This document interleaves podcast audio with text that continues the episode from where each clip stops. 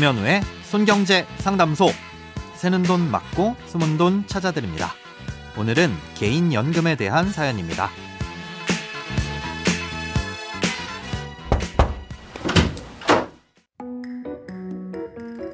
안녕하세요. 손경제를 통해 조금씩 경제 지식을 쌓아가고 있는 51세 애청자입니다.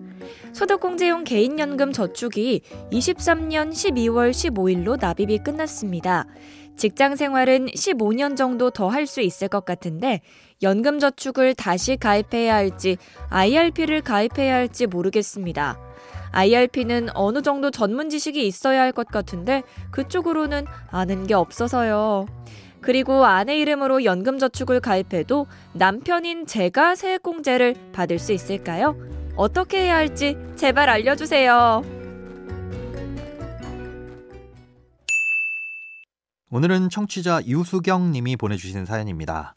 예, 앞으로 15년 정도 일을 하시면서 세액공제용으로 연금저축을 활용하실 계획이라면 아, 선택지는 크게 두 가지가 있는데요. 그때 당시 가입한 연금저축 상품을 이어나가는 방법이 있고 아니면 새로 연금저축 계좌나 IRP를 개설해서 납입하는 방법이 있습니다.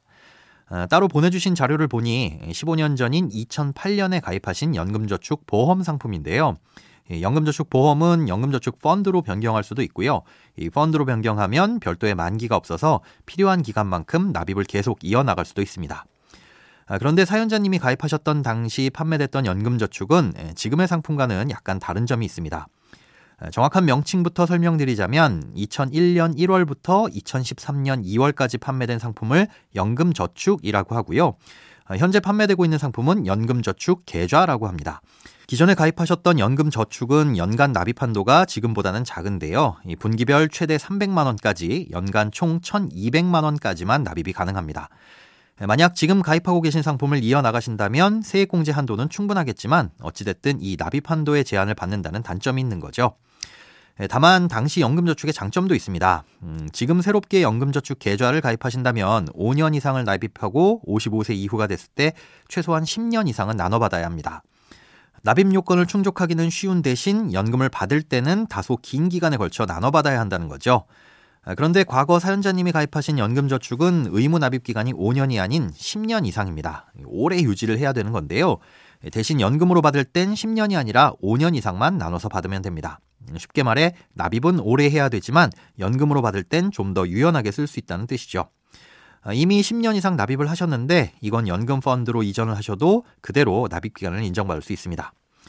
아, 기존 상품을 이어나가는 게 좋아 보이긴 하는데요. 어, 이건 나중에 연금을 얼마나 빼서 쓰시게 될지에 따라 좀 달라집니다. 어, 현재 가입하신 상품을 보니 지금까지 쌓인 돈이 대략 6,500만 원입니다. 5년 동안 나눠받으면 연간 1,300만 원 정도인 건데요.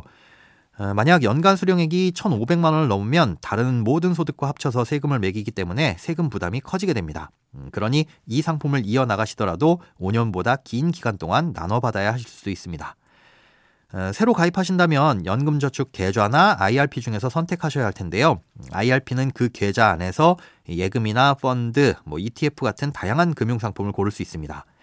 안정적으로 돈을 굴리고 싶으시다면 채권형 펀드나 원리금 보장 상품 같은 걸 선택하실 수 있고 음, 공격적으로 투자를 하고 싶으시다면 주식형 펀드나 ETF 같은 상품을 선택하실 수 있는데요.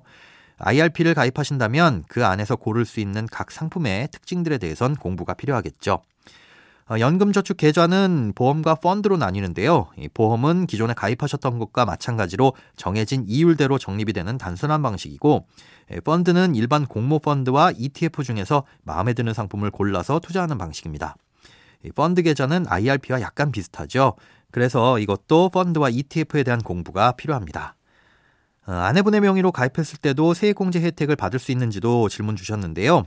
연금저축과 IRP의 세액공제 혜택을 받기 위해선 근로자 본인의 명의로 가입한 경우에만 세액공제 혜택을 받을 수 있습니다. 돈에 관련된 어떤 고민이든 상관없습니다. imbc.com 손에 잡히는 경제 홈페이지로 들어오셔서 고민 상담 게시판에 사연 남겨주세요. 새는 돈 맞고 숨은 돈 찾아드리는 손경제 상담소. 내일 다시 만나요.